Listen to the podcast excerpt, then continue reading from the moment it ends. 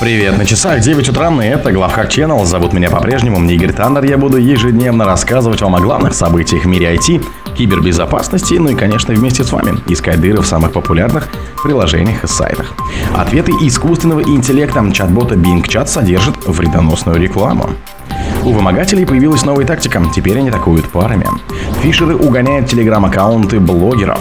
Представлена Raspberry Pi пять, в которой улучшили почти все. ZenRAT крадет пароли, маскируясь под менеджер паролей Bitwarden. Ворованные учетные данные от GitHub используют для создания фейковых комментов. Спонсор подкаста — Глазбога. Глазбога — это самый подробный и удобный бот пробива людей, их соцсетей и автомобилей в Телеграме.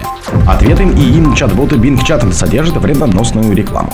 Еще весной текущего года компания Microsoft начала добавлять рекламу в разговоры с ИИ чат-ботом Bing Chat, чтобы монетизировать новую платформу.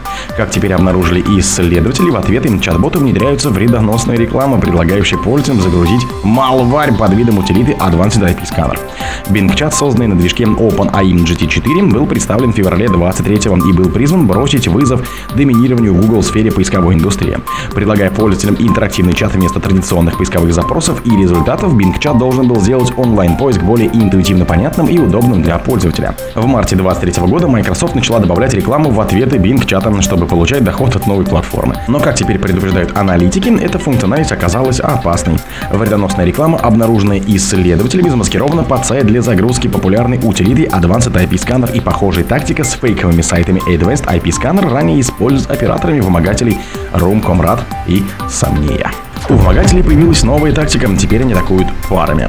эф бэ эр предупреждает о новой тактике, которая с июля двадцать третьего года используют вымогательские группировки. Теперь в сети жертв внедряют сразу два шифровальщика с разницей менее двух суток между атаками. Было замечено, что такую тактику используют вредоносы Авас Локет, Diamond, Hive и другие.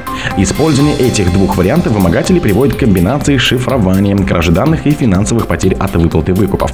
Повторные атаки шифровальщиков на уже скомпрометированную систему могут нанести значительный ущерб компаниям, жертвам, пишут специалисты.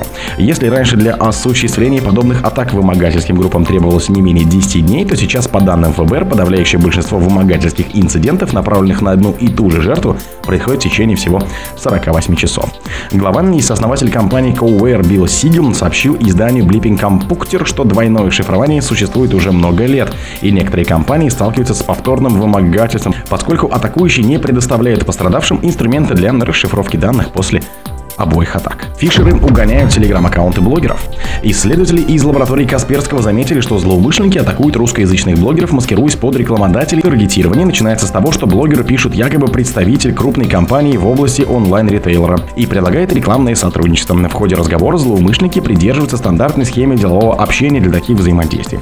Так, менеджер рассказывает, что блогер может выбрать любые позиции, представленные на площадке, устроить распаковку для подписчиков и разместить ссылки на товар у себя в аккаунте. Дальше обговаривают стоимость рекламной интеграции. Если блогер соглашается на условия и подбирает товары, которые намерен рекламировать, фальшивый представитель бренда заявляет, что отправит информацию на согласование с руководством. В итоге такая переписка с фиктивным мессенджером может длиться несколько дней. На определенном этапе блогер просит зарегаться на сайте партнерской программы и присылают ссылку на ресурс, разумеется, поддельный. Сайт выглядит правдоподобным, на нем размещены логотип, описание партнерской программы и бонусов, которые получают ее участники. На фишинговой странице блогеру нужно указать фамилию, имя, отчество, адрес почты, число подписчиков и охваты канала, а также номер телефона. Сразу после этого человека автоматически перенаправляет на фальшивую форму авторизации в телеге и просит ввести одноразовый код для входа в телеграм-аккаунт. В некоторых случаях необходимость такой информации объясняют якобы новыми требованиями закона о рекламе. Если человек ничего не заподозрит и введет эти данные, они попадут в руки злоумышленников, и с их помощью фишеры смогут получить доступ к учетке в мессенджере и ко всем привязанным к ней телеграм-каналам. Представлена Raspberry Pi пять, в которой улучшили почти все. Разработчики Raspberry Pi Foundation представили Raspberry Pi пять спустя долгих четыре года после выхода Raspberry Pi четыре. Пятое поколение одноплатных компьютеров получило множество улучшений, а его цена стартует от шестидесяти долларов США за версию с четырьмя гигами оперативки. Технические характеристики новой малинки почти во всем превосходят ее предшественникам. Так, разработчики обещают, что новый процессор Broadcom с тактовой частотой два и четыре десятых гигагерца и четырьмя шестидесятичетырёхбитными процессорами ядрами эй ар эм будет два-три раза производительнее, чем предыдущий, которым комплектовалась Raspberry Pi четыре.